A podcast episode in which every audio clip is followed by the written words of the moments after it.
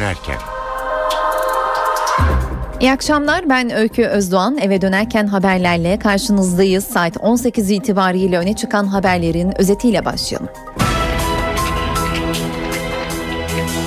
Suriye'nin kuzeyinde faaliyet gösteren PYD'nin lideri Salih Müslim iki hafta sonra yeniden Türkiye'de Müslim temaslarına yarın başlayacak. Türkiye Lübnan'da kaçırılan iki Türk pilotundan gelecek iyi haberi bekliyor. Faillerin kimlik bilgilerine ve pilotların alıkonulduğu yere dair önemli bilgilere ulaşıldığı ifade ediliyor.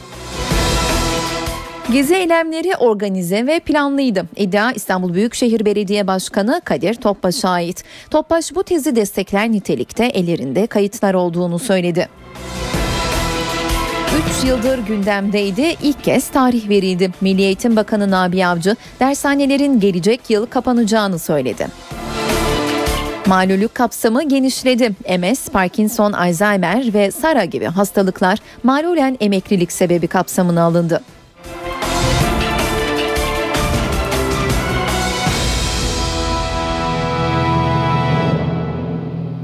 Suriye'nin kuzeyinde faaliyet gösteren ve PKK'ya yakınlığıyla bilinen PYD'nin lideri Salih Müslim iki hafta sonra yeniden Türkiye'de. Bugün Türkiye'ye gelen Salih Müslim yarın Dışişleri Bakanlığı ve MİT yetkilileriyle görüşecek. EKD ile PYD arasındaki çatışmalar yoğun bir şekilde sürerken Müslim'le görüşmede Kuzey Suriye'deki son gelişmelerin ele alınması bekleniyor. Kuzey bölgelerine insani yardımın nasıl ulaştırılacağı konusunun da Müslim'in gündeme getireceği başlıklar arasında olduğu belirtiliyor. Türkiye ise Müslüme rejimle aranıza mesafe koyun, Suriye muhalefetiyle birlikte hareket edin mesajı verecek. Müslim 24 Temmuz'da İstanbul'a gelmiş, Dışişleri ve MİT yetkilileriyle görüşmüştü.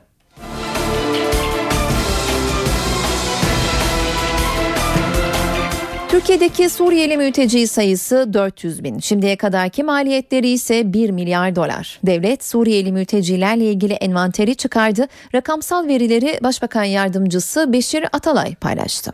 22 kampımızda 200 bin kişi var. Kamp dışında da 200 binin üzerinde olarak tahmin ediyoruz. Toplam 400 bin kişi olarak biz değerlendiriyoruz. Devlet Suriyeli mültecilerle ilgili bütün bilgileri ortak bir havuzda topladı. Verileri Başbakan Yardımcısı Beşir Atalay açıkladı.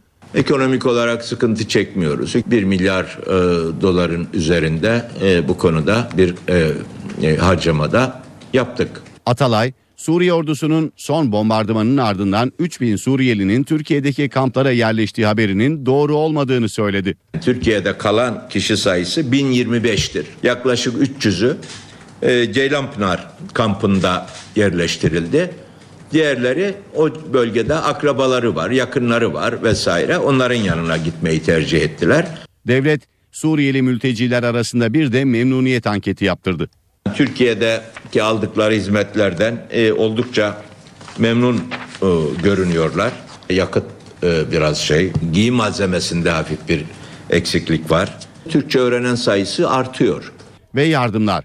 Raporda en büyük şikayet konusu uluslararası yardımların yetersizliği. Şimdiye kadar 17 yabancı sivil toplum kuruluşu yardım başvurusu yaptı. Bunların 10'u incelemede, 5'i kabul edildi. İki yabancı sivil toplum kuruluşunun yardım talebine ise Dışişleri Bakanlığı'nın sakıncalı raporu nedeniyle izin verilmedi. Salih Müslim'in Türkiye temaslarının ana gündem maddesi Suriye'nin kuzeyinde süren çatışmalar olacak dedik. Sınır boyundaki hareketlilik bayramda ilan edilen ateşkesle azalmıştı. Ancak 3 günlük aranın ardından yeniden bölgede silah sesleri duyulmaya başlandı. Bugün yine Suriye tarafından ateşlenen tank savar mermisi Ceylanpınar'a düştü. Ayrıntıları NTV muhabiri Burak Özcan'dan alacağız. Burak yaralanan oldu mu? Öykü yaralanan yok, herhangi bir can kaybı yok.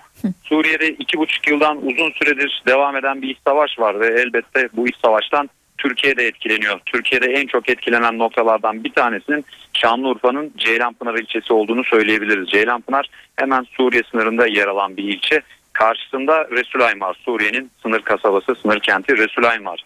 Resulayn'da 16 Temmuz'dan bu yana çatışmalar devam ediyor. PYD güçleriyle e, Nusra cephesi arasında ve bu çatışmalar sırasında seken mermiler e, bazen Türkiye'ye düşüyor. Bazen bombalar, havan topları düşüyor. Bugüne kadar 4 kişi hayatını kaybetti bu e, seken mermilerden, Suriye tarafından Türkiye'ye düşen bombalardan.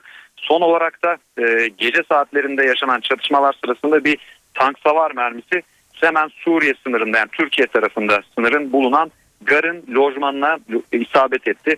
Duvarda yaklaşık 50 e, santim santimetre çapında bir e, delik açtı bu tank savar mermisi. Hı hı. Bir kısmı patladı, duvarı deldi ancak bir kısmı merminin patlamadı. İşte o patlamayan kısım e, Emniyet Müdürlüğü'ne bağlı e, olay yeri inceleme ekipleri tarafından oradan alındı, güvenli bir bölgeye götürüldü ve orada imha edildi. Herhangi bir can kaybı yaşanmadığının, herhangi bir yaralanma olmadığının bir kez daha altını çizelim. Biraz sınırın öte tarafına Resulayn'a geçersek 16 e, Temmuz'dan bu yana çatışmalar devam ediyor.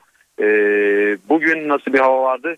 Zaman silah sesleri gelmeye devam ediyor. Gün boyunca biz e, sabah saatlerine itibaren Ceylanpınar'dayız. Orada çatışmalar devam ediyor diyebiliriz. Ancak şiddetli çatışmalar olduğunu olmadığını söylemek mümkün. 5-10 dakikalık aralıklarla silahlar ateşleniyor. Bu şekilde gerçekleşen atışlar var. Ceylanpınar'da ise elbette bu durum, bu gerginlik, bu çatışmalar e, olumsuz bir hava yaratıyor. E, dört kişinin öldüğünü söyledik bugüne kadar. Resulayn'da yaşanan çatışmalar sırasında Türkiye tarafına düşen mermilerden, bombalardan Ceylanpınar halkının tek isteği bu çatışmaların, bu gerginliğin bir an önce sona ermesi. Hı. Öykü. Teşekkürler Burak. NTV muhabiri Burak Özcan'dan Ceylanpınar'da bugün yaşanan olay ve Suriye sınırındaki son gelişmeleri dinledik. Lübnan'da kaçırılan iki Türk pilotu kaçıranların kimlikleri ve bulundukları yerin tespit edildiği yönünde haberler var. Güvenlik birimlerinin yaptığı incelemeler sonucunda Türk pilotların Lübnan'ın güneyindeki bölgelerden birinde tutulduğu ihtimali üzerinde duruluyor. Lübnan'da kaçırılan iki Türk pilotu ile ilgili yeni gelişmeler var. Anadolu Ajansı'nın haberine göre Lübnan İç İstihbarat Birimi pilotları kaçıranların kimliklerini ve bulundukları yeri tespit etti. Buna göre Türk pilotların Lübnan'ın güneyindeki bölgelerden birinde tutulduğu ihtimali üzerinde duruluyor. Türk pilotları kaçıran grubun liderinin Suriye'nin Azez kentinde kaçırılan Lübnanlılardan birinin oğlu Ali Cemil Salih olduğu tahmin ediliyor. Dışişleri Bakanı Ahmet Davutoğlu da kaçırılan pilotlarla ilgili İran Dışişleri Bakanı Ali Ekber Salih ile pazar günü telefonda görüştü. Salih'i kaçırılma olayını kınadı. Pilotların en kısa sürede serbest kalmasını temenni ettiklerini söyledi. Görüşmede Suriye'de kaçırılan 9 Lübnanlı hacı da gündeme geldi. Davutoğlu Salih'e olay Suriye'de yaşandı. Suriyeli gruplar tarafından kaçırıldılar. Türkiye ancak insani çerçevede çağrılarını sürdürebilir görüşünü tekrarladı. Bu arada İran'ın yarı resmi Fars Haber Ajansı'na göre Türk Dışişleri yetkilileri Tahran'daki mevkidaşlarından Türk pilotların kurtarılması için ara buluculuk yapmalarını da istedi. Ajans Tahran'ın talebe olumlu yanıt verdiğini de belirtti. Ancak Dışişleri Bakanlığı İran'dan yardım talebinde bulunulmadığını açıkladı. İmam Rıza'nın ziyaretçileri adlı örgüt Cuma günü kaçırdıkları iki Türk pilota karşılık Suriye'de rehin tutulan 9 Lübnanlı'nın serbest bırakılmasını istiyor.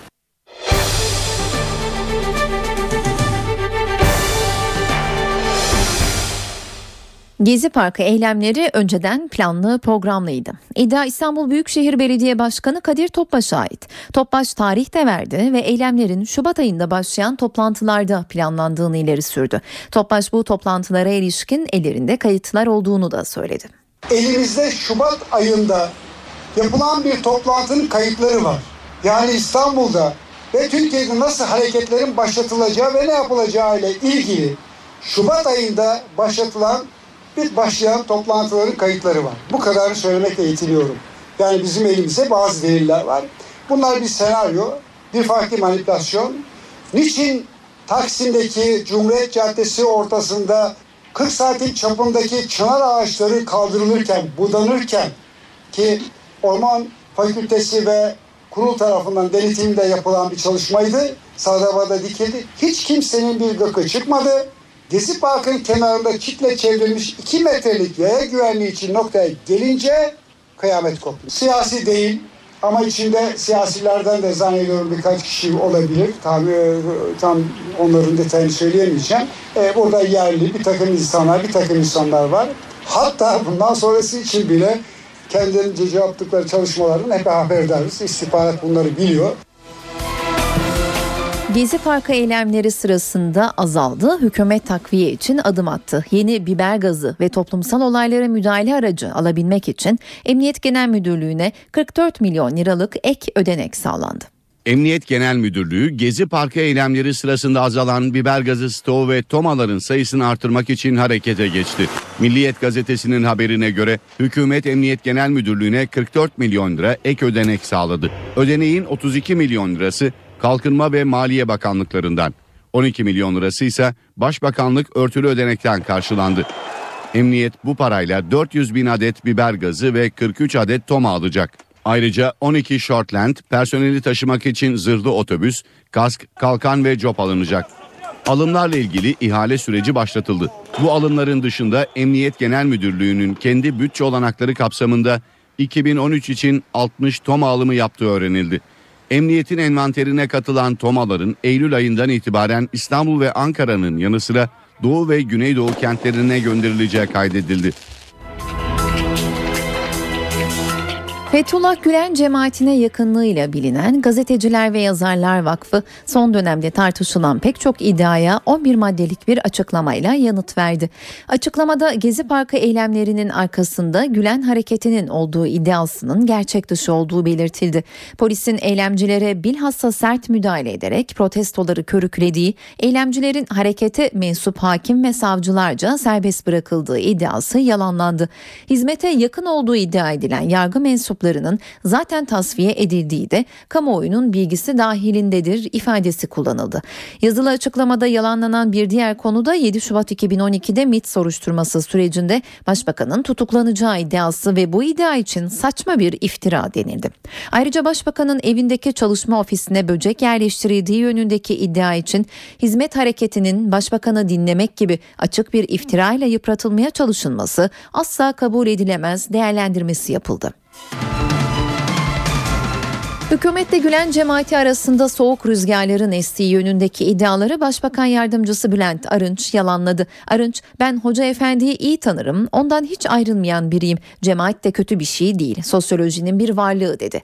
Arınç Fethullah Gülen hükümeti Tayyip Bey'i ve Abdullah Bey'i çok seviyor onlara güveniyor. Referandum dönemi bu camianın kadını erkeği kapı kapı dolaştığı ve oylarınızı evet olarak kullanın dedi. Biz bugün ne yapıyorsak 12 Eylül referandumundan aldığımız güçle yapıyoruz. Bu camiaya sadece bunun için yüzyıllarca hakkımızı helal etsek geri kalmayız diye konuştu.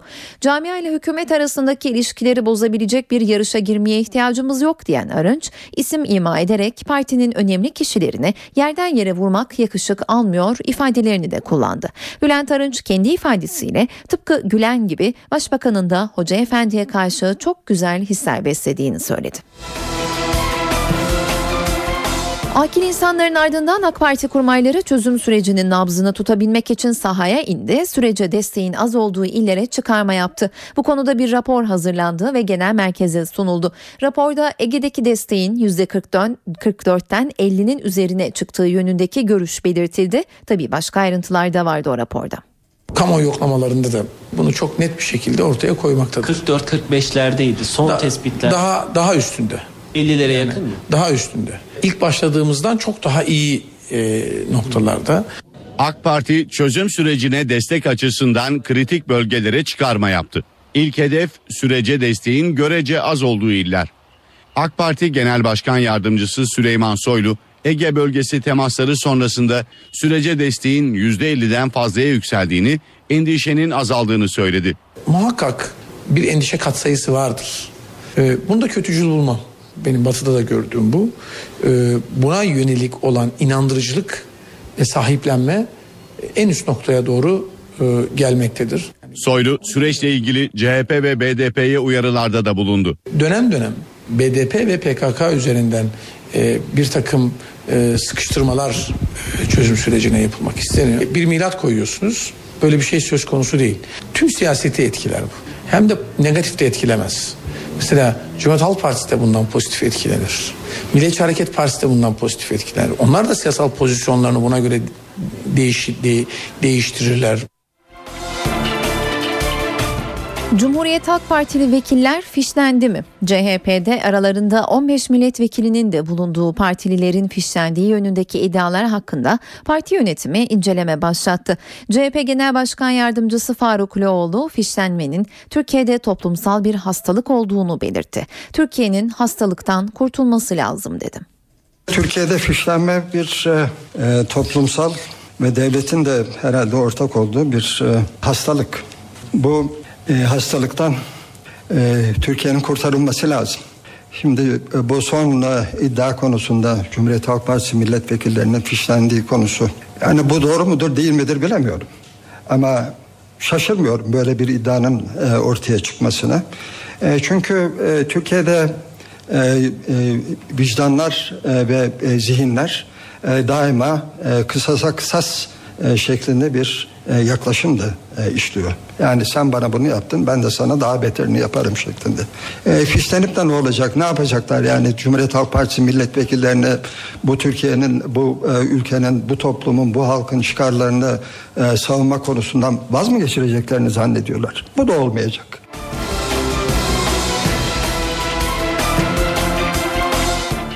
Ateizm yeni anayasada güvenceye alınıyor. Yazımı devam eden yeni anayasa yürürlüğe girerse din ve vicdan hürriyetini düzenleyen maddenin sınırları genişletilecek. Partiler din ve vicdan özgürlüğü maddesine kişilerin herhangi bir dine inanmama veya dinini değiştirme serbestisinin eklenmesinde uzlaştı. Anayasa Uzlaşma Komisyonu din ve vicdan özgürlüğü başlığında iki yeni madde yazılmasında da anlaşmaya vardı. Buna göre kişilerin tek başlarına veya topluca özel veya kamusal alanda ibadet edebilecekleri hükme bağlandı. Dört parti kişilerin inancını yaşama, açıklama ve yayma haklarını da mutabakatla güvenceye aldı. Komisyon devletin bütün din ve inanç gruplarına karşı tarafsız olması gerektiği konusunda uzlaşmaya varırken mevcut anayasada yazılı olmayan genel bir ilkeyi yazılı anayasa metni olarak kayda geçirdi. Partililer devletin din, inanç ve kanaatlerin çeşitliliğine dayalı toplumsal çoğulculuğa saygı göstereceği de hükme bağlandı. Saat 18.20 ben Öykü Özdoğan eve dönerken de günün öne çıkan diğer gelişmelerini aktarmaya devam ediyoruz. Milli Eğitim Bakanı Nabi Avcı bugün kamuoyu tarafından merak edilen birçok başlıkla ilgili kritik açıklamalar yaptı ve zihinlerdeki belirsizliği giderdi. Dershanelerin akıbetiyle başlayalım. Nabi Avcı dershanelerin gelecek yıl kapatılacağını söyledi. Bakan Avcı düz liselerin kapatılmasıyla SBS'den düşük puan alan öğrencilerin meslek veya imam hatip liselerini tercih etmek zorunda kaldığı yönündeki tartışmaları da değerlendirdi. Bakan Anadolu Lisesi'ne yerleşemeyen 574 bin öğrencinin kendi tercihleri doğrultusunda hareket edeceğini vurguladı. Dershaneler konusunda bu dönüştürme programının gerçekleşebilmesi için yasal düzenleme gerekiyor. Önümüzdeki yasama döneminde yapılacak böyle bir düzenleme ancak 2014-2015 ders yılından itibaren geçerli olur. 2014-2015 eğitim ve öğretim yılından itibaren dershaneler kapatılacak. Açıklama Milli Eğitim Bakanı Nabi Avcı'dan. Dershaneleri kapatacak düzenleme meclis açıldığında gündeme gelecek. Milli Eğitim Bakanlığı dershane sahipleri ve öğretmenlerin karşı karşıya kalabileceği olumsuz etkileri en aza indirmek için devrede. Arsa, kredi kolaylıkları gibi teşvikler de öngörüyoruz. Onun da dışında dershanelerde çalışmakta olan e, öğretmenlerin milli eğitim sistemine entegre edilebilmeleri için de hazırlıklarımızı yapıyoruz. Bakan Avcı düz liselerin kapatılmasıyla SBS'den düşük puan alan öğrencilerin meslek veya imam hatip liselerini tercih etmek zorunda kaldığı yönündeki tartışmaları da değerlendirdi. Anadolu liselerine kaydolmamış olan 574 bin öğrencinin tamamının zorunlu olarak başka okullara yönlendirileceği iddiası yanlış. Kendi tercihleri doğrultusunda meslek liselerine yerleşecekler var. Kendi öncelikli tercihi o olduğu için İmam Hatip liselerine yerleşecekler var.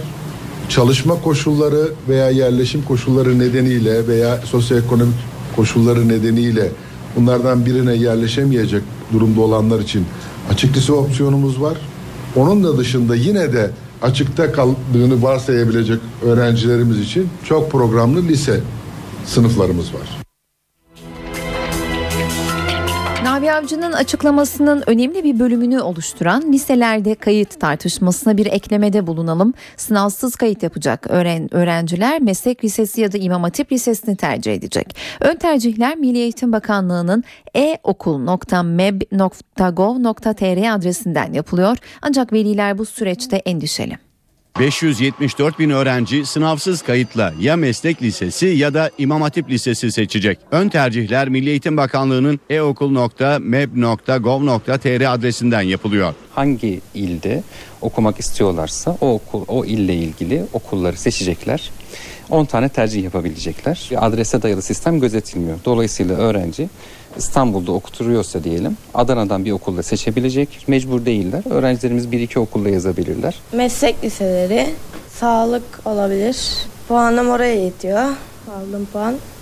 Zor bir süreç. Hayatımı etkileyecek. Okula gittim. Okul istediğim bir şey olduğumuz okulda kayıt yaptırmak için. Fakat e-okul üzerinden yapılacağını söylediler ama oradan da şu ana kadar yapamadık. Aslında kolay bir işlem fakat yoğunluktan sanırım kayıt kabul edilmiyor şu an için. Meslek liseleri konusunda yanlış bilinenler için uzmanlar uyarıyor. Elektrik elektronik bölümlerine giden öğrencilerimiz zannediyorlar ki o okula gittikleri zaman elektrik mühendisi, elektronik mühendisi rahatlıkla olabileceklerdir. O bölümlerde üniversiteye dayalı bir eğitim olmayacaktır. Tamamıyla teknik bir eğitim olacaktır. Katsayı problemi olmasa dahi elektrik elektronik bölümü mezunu olmak bir avantaj getirmeyecektir. En çok tercih edilen bölümler arasında bilişim var. En çok talep alan bölümler nedir diye sorduğunuzda vereceğimiz cevap bilişim teknolojileri olabilir. Okul öncesi eğitim, halkla ilişkiler bölümü, fotoğraf, e, grafik, tasarım bölümleri. Kayıtlar 29 Ağustos'a kadar devam edecek. 29 yaş üzeri üniversiteye girebilecek ama askerlik tecili yaptıramayacak. 29 yaşını tamamladığı için ders kayıtları yenilenemeyen üniversite öğrencileri için YÖK'ten yeni bir karar çıktı. Karara göre 29 yaşını tamamlamış üniversite öğrencilerinin ders kayıtları bundan sonra yenilenebilecek. Ancak 29 yaşını tamamlayan öğrencilerin ders kaydı yapılsa bile askerlik tecili işlemi yapılamayacak. Üniversitelere ders kaydı yaptırabilmek için 29 yaş engeline takılan öğrencilere YÖK'ten müjdeli haber geldi. YÖK geçtiğimiz yıl uygulanmaya başlanan 29 yaş engelini kaldırdı. Ancak bu durumda askerlik tecil işlemi yapılamayacak. Bu karar binlerce öğrenciyi asker kaçağı olarak üniversite eğitimine devam etmeleri sorunuyla karşı karşıya bıraktı. Milli Savunma Bakanlığı 18 Ocak 2012'de YÖK'e yolladığı yazıda 29 yaşından büyük yükümlülerin askerliklerinin ertelenmesine imkan olmadığını belirtti.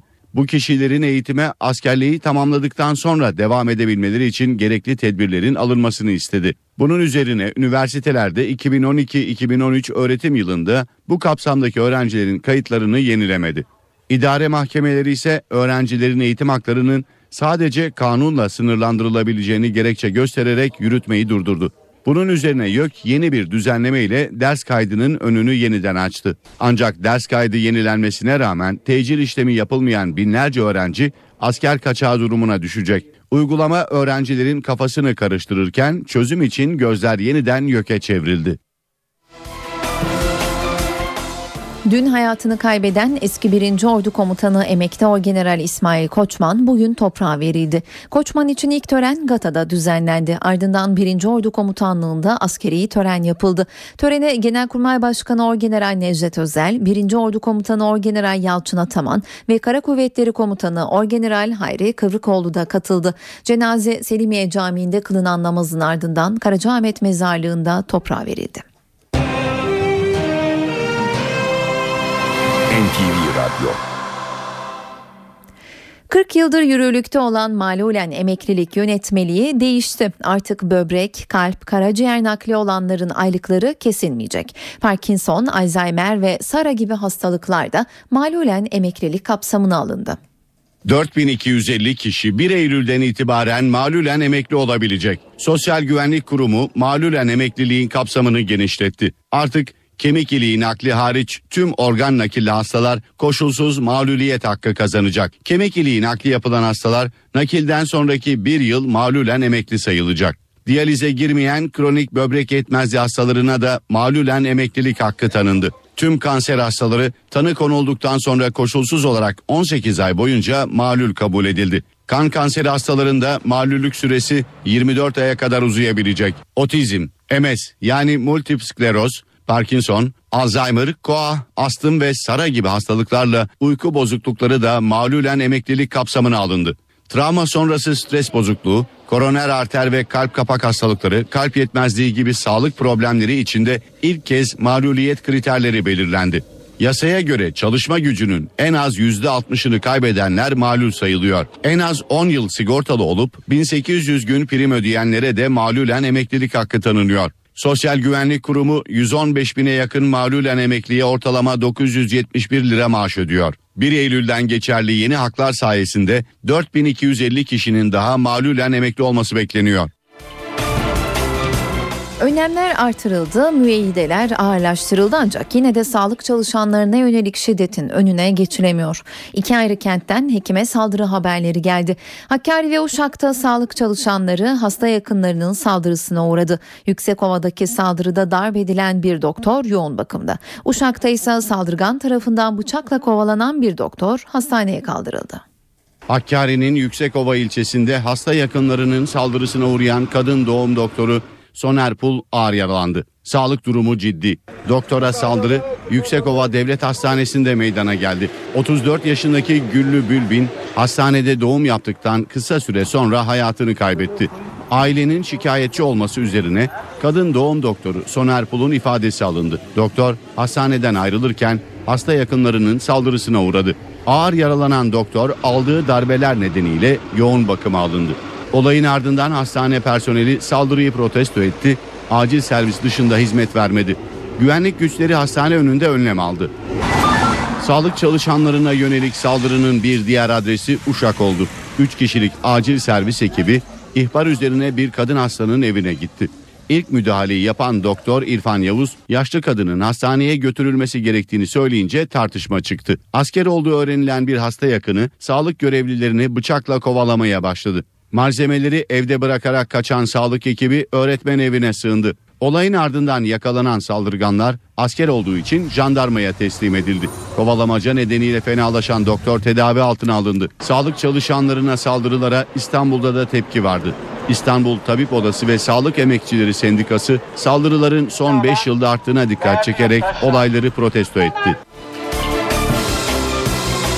Milli güreşçi Rıza Kaya Alp'e Uluslararası Güreş Federasyonu FILA'dan iyi haber geldi. FILA Disiplin Kurulu Rıza Kaya Alp'e ırkçılık suçlamasıyla verilen 6 ay men cezasını FILA Temiz Kurulu dava ile ilgili kararını verene kadar askıya aldı. Rıza Kaya Alp Eylül ayında Macaristan'da yapılacak Dünya Şampiyonası'na katılabilecek. Temiz Kurulu kararını bu şampiyona sonrasında verecek. Atasporu güreş bugünlerde doping skandallarıyla gündemde. Milli güreşçilerin ardından Kırkpınar Yağlı güreşlerinde de başpehlivan Ali Gürbüz dahil 19 sporcuda doping çıktı. Güreş Federasyonu Başkanı Hamza Yerlikaya dopingli çıkan sporcuların disiplin kuruluna sevk edildiğini söyledi. Herhangi bir sportif faaliyetlere Kırkpınar'la ilgili katılmaları söz konusu dahi değildir. Disiplin kuruluna sevk ediliyorlar ve disiplin kurulu yakın zamanda do, şeyin dopingin neticesindeki cezalarını açıklayacaktır. Altını çizerek söylüyorum. Uluslararası mücadele eden sporcularımızla herhangi bir bağı söz konusu değildir. Hatta minderde mücadele eden arkadaşlarımızın hemen hemen hepsinden büyükler bazında ve gençlerde doping numunesi aldık ve bunların hepsi temiz çıkmıştır. Et fiyatlarındaki yukarı yönlü hareketin dizginlenmesi adına Et ve Süt Kurumu direksiyonu eline aldı, müdahalede bulundu. Buna göre kurum sözleşmeli besicilerden alacağı karkas et için ek ödemeler yapılacak. Gerekirse piyasaya karkas et ve şarküteri ürünleri de verilecek. Hep böyle e, Ramazan arifelerinde, Ramazan'da, kurban öncesinde, yılbaşında sayılı günlerde bir e, artışla e, karşı karşıya kalıyoruz. Bu sene de benzeri bir durumla karşı karşıya kaldık. Ramazan ayında talep arttı. İthalat söylentileri de aynı dönemde gündeme gelince et fiyatları yeniden yükseldi. İki ay öncesine göre e, yaklaşık e, bir buçuk lira civarında bir e, fiyat artışıyla karşı karşıya kaldık. Et ve Süt Kurumu et fiyatlarındaki artışa müdahale etti. Kurum 15 Ekim'e kadar sözleşmeli besicilerden alacağı karkas et için erken kesim primi ve nakliye farkı da ödeme kararı aldı. Sözleşmeli besicilere karkas etin kilogramı için asgari 15 lira 60 kuruş ödenecek. Karar öncesinde Et ve Süt Kurumu karkas etin kilogramına 15 lira 40 kuruş ödüyordu. Besicilerin nakit ihtiyacını karşılamak için satın alma bedelinin yarısı peşin ödenecek. Kurum karkas et piyasasında fiyat dengesi için ihtiyaç olması halinde perakendecilere taze ve donmuş karkas et de verecek. Stoklardaki 5000 tona yakın et ve şarküteri ürünleri de piyasaya sürülecek. İstanbul trafiği için en kritik noktalardan biridir köprüler ve köprülerin Eylül ayında bakıma alınacağına ilişkin bazı haberler çıktı bugün. İddiaya göre iki köprüde 540 gün sürecek bir onarım çalışması yapılacaktı. Haber sosyal medyada yankı buldu. Konuyla ilgili ayrıntılı ve net açıklama akşam saatlerinde Ulaştırma Bakanlığı'ndan geldi. Bakanlık Boğaziçi ve Fatih Sultan Mehmet köprülerinin rutin bakımı için ihale ilanına çıkıldığını ancak bakımın yapılacağı takvimin henüz netleşmediğini belirtti belirtti. Açıklamada onarım çalışmalarına ilişkin kesin takvimin ihale sonrasında belli olacağı kaydedildi. Fatih Sultan Mehmet Köprüsü'nde ağır bakımlar 2013 yılında yapılmıştır diyen bakanlık, ikinci köprüde ufak çaplı rutin bakımlar olacağını ve bunun trafik akışını aksatmayacağını duyurdu. Ulaştırma Bakanlığı Boğaziçi Köprüsü'nde yapılacak bakım çalışmalarının ise okulların kapalı olduğu ve trafik akışının yoğun olmadığı bir zaman diliminde yapılacağını kaydetti.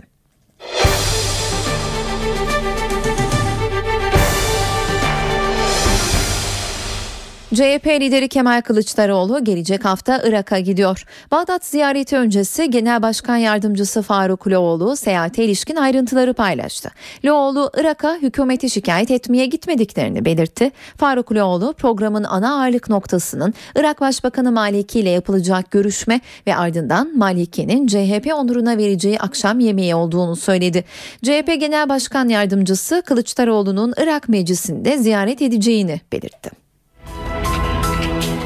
Almanya'da yaşayan Türkiye kökenli Albayrak ailesi Köln Havalimanı'nda görevlilerle tartıştı. Alman polisinin olaya müdahalesi sert oldu. Polisin dövdüğü 51 yaşındaki Yaşar Albayrak baygınlık geçirdi. Almanya'nın Duisburg kentinde yaşayan Türk asıllı Yaşar Albayrak polis şiddetine maruz kaldı. Köln, Bonn Havalimanı'nda bir görevliyle tartışan gurbetçi aileye polis sert müdahalede bulundu.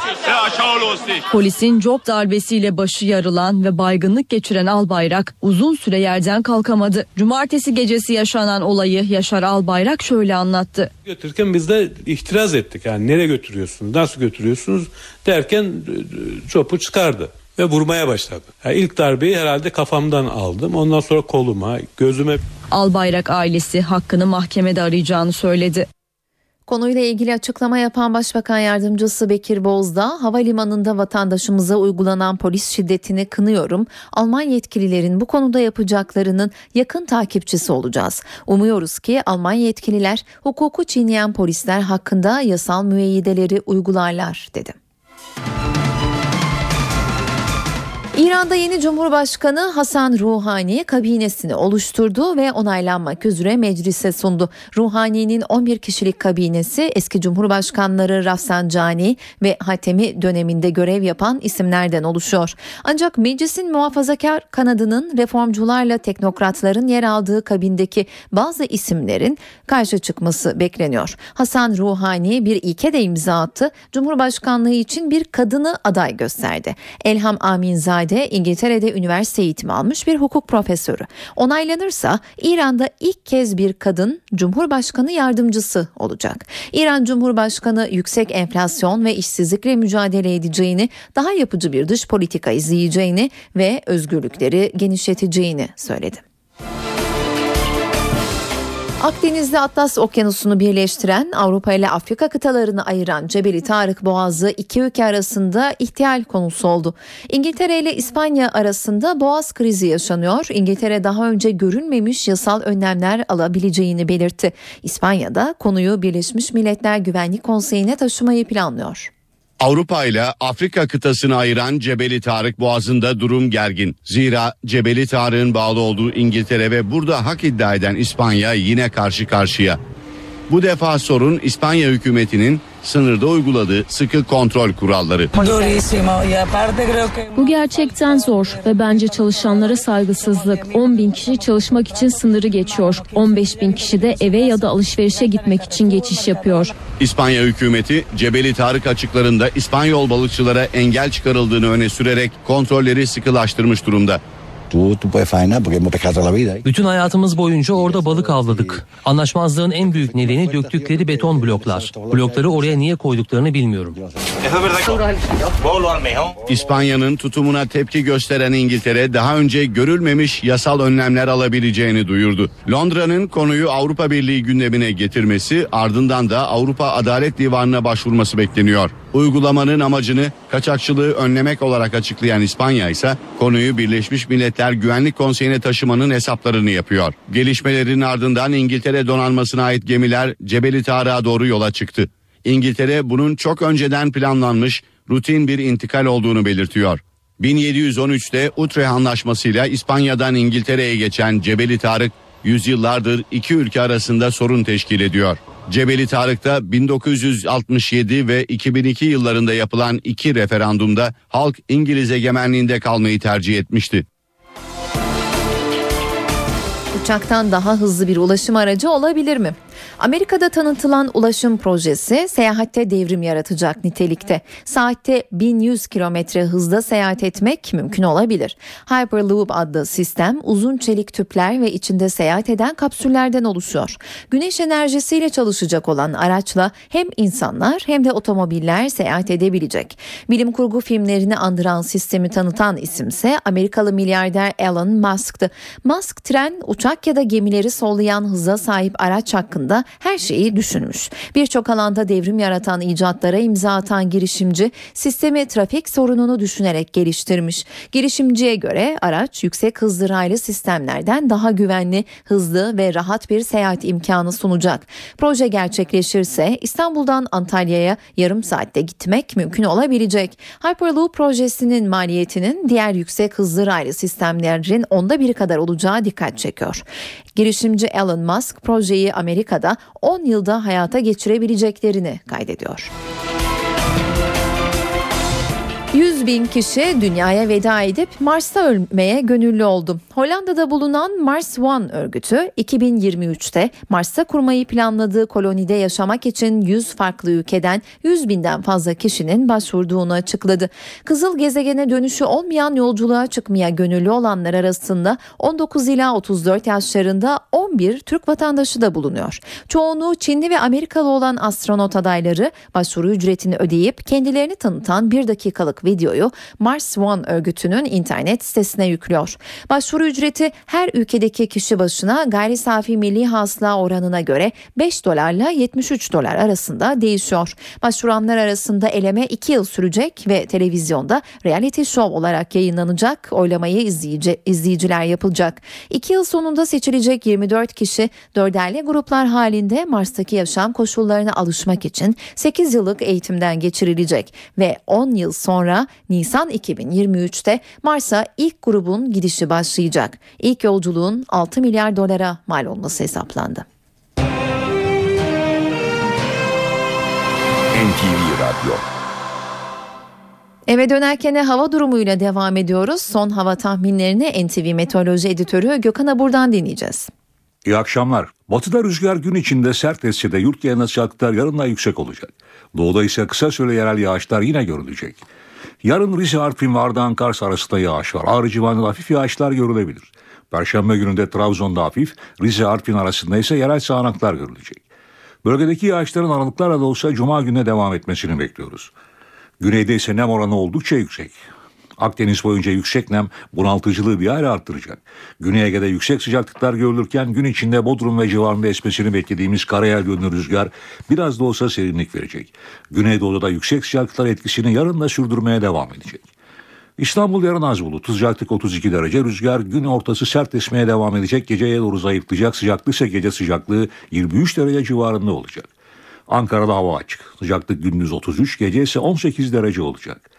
İzmir'de yarın rüzgar oldukça zayıf. Nem oranı artıyor ve sıcaklık gündüz 36, gece ise 26 derece olacak. Hepinize iyi akşamlar diliyorum. Hoşçakalın. Gelelim kültür sanat dünyasından haberlere günün etkinliklerinden bir derleme sunalım. Dünya Basın Fotoğrafları 2013 sergisi bugün başlıyor. Dünya Foto Muhabirliği'nin bir yıllık güncesi niteliğini taşıyan ve geçen yıl dünya gündemine oturan olayların canlı belgesi fotoğrafların da yer aldığı sergi bu yıl 5. kez düzenleniyor. 124 ülkeden 5666 fotoğrafçının 103.481 fotoğrafla katıldığı ve 19 jüri üyesinin değerlendirme yaptığı yarışmadan toplam 150 eser İstanbullu sanatseverlerin beğenisine sunulacak. Sergi 3 Eylül'e kadar Forum İstanbul'da ziyaret edilebilir. Salt Ulus, modern Türkiye'nin Osmanlı mirasını keşfi Ali Saim Ülgen arşivine ev sahipliği yapıyor. Araştırmacı, mimar ve restoratör Ali Saim Ülgen'in dünyasından yola çıkarak 1960 öncesi Türkiye'sinde kültür varlıklarının durumu ve dönemin restorasyon pratikleri hakkında bir kesit sunan sergi ise 14 Eylül'e kadar görülebilir. Leyla The Band bu akşam Antalyalı müzik severlerle bir araya gelecek. Leyla ile Mecnun dizisinin oyuncularından oluşan Leyla The Band bu akşam saat 21'de başlıyor konserine. Performans mekanı Jolly Joker Antalya. Troya da Antalya'da olacak bu akşam. Anadolu Ateşi Dans Topluluğu'nun dans projesi Troya, Aspendos Arena'da sahneye konacak. Gösterinin başlama saati 21.15. Bu akşam evdeyseniz CNBC'de Under the Tuscan Sun izlenebilir. Diane Lane, Raoul Bova ve Sandra Oh'nun rol aldığı filmin yönetmen koltuğunda Audrey Wells oturuyor. Film yeni boşanmış bir yazarın Toskana'da bir villa satın almasıyla hayatında yaşanan değişimi anlatıyor. Filmin başlama saati 22. Öncesinde ise saat 21'de CSI New York ekranda olacak. Star TV'de ise saat 20'de yerli sinema Şekerpare, 22'de de yabancı sinema Ghost Rider Hayalet Sürücü ekrana gelecek. Bu akşamki eve dönerken programının da sonuna geldik. Ben Öykü Özdoğan. Yarın akşam tekrar karşınızda olacağız. Şimdilik hoşçakalın.